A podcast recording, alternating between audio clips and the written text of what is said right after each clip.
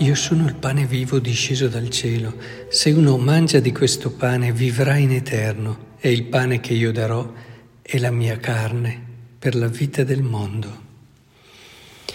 Sì, il rischio di far diventare questo pane vivo, pane morto, è molto forte, perché non è necessario eh, fare cose che, un sacrilegio, cose che mh, mm, offendano profondamente la sacralità dell'Eucaristia, ma proprio, è proprio sufficiente per spegnere quella che è la vita che è propria di questo pane, il fatto di viverlo in modo abitudinario, sì, in un modo di fede, se vogliamo, con grande emozione quando lo si riceva, ma che finisce tutto lì cioè che non ci pone dinanzi alla grande scelta.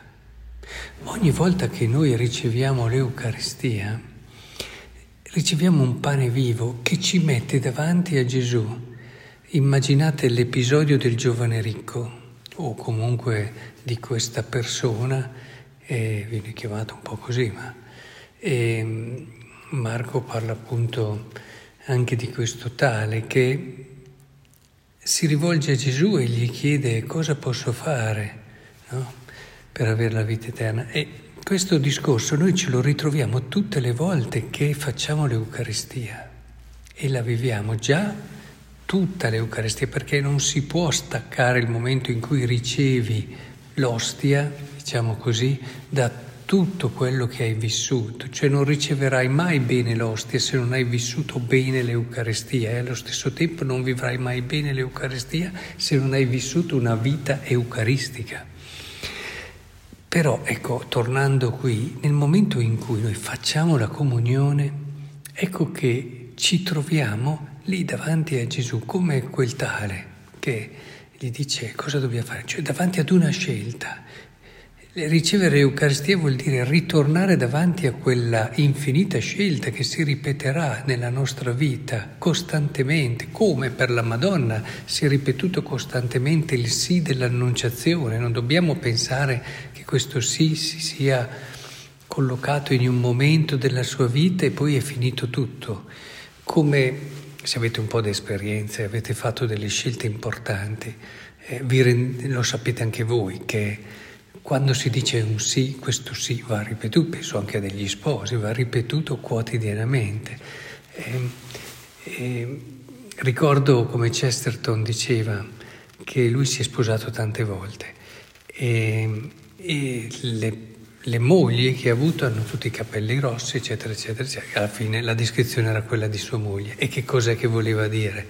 Voleva dire che lui costantemente aveva ridetto il suo sì a quella che era eh, sua moglie, a quella che era la sua scelta no? di storia d'amore con lei.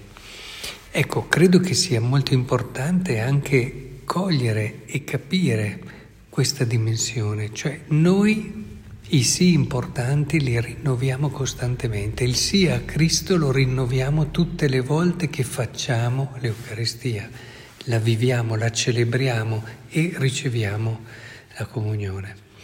Ecco, penso che sia molto importante fermarci su questa idea, perché a volte anche nel ringraziamento si pensano tante cose, no? dopo che hai fatto la comunione vai, preghi, dici tante cose che il tuo cuore, però non dimentichiamo che in quel momento lì, prima di tutto, tu sei davanti a Gesù.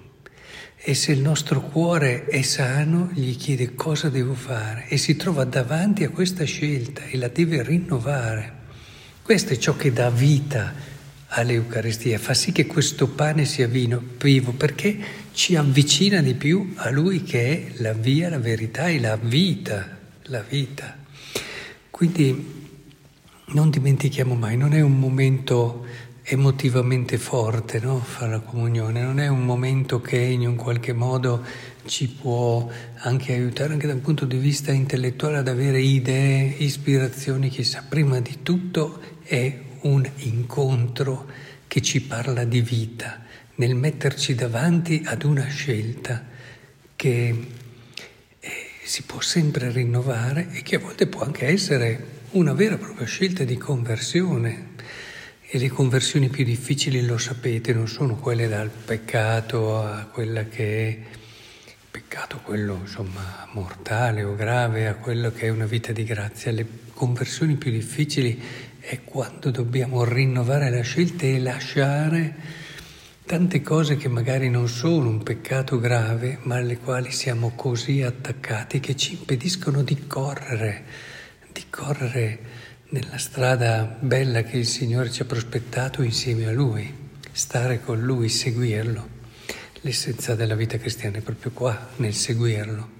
Ecco, credo che sia molto importante allora ripensare alle nostre Eucaristie e vi do proprio l'impegno di rileggere i brani, prendete quello di Matteo, anche quello di Marco, capitolo 10, Matteo 19, no? questi brani dove si parla di questo giovane o di questo tale che si rivolgono a Cristo e leggeteli in questa chiave eucaristica, pregateli in questa chiave eucaristica.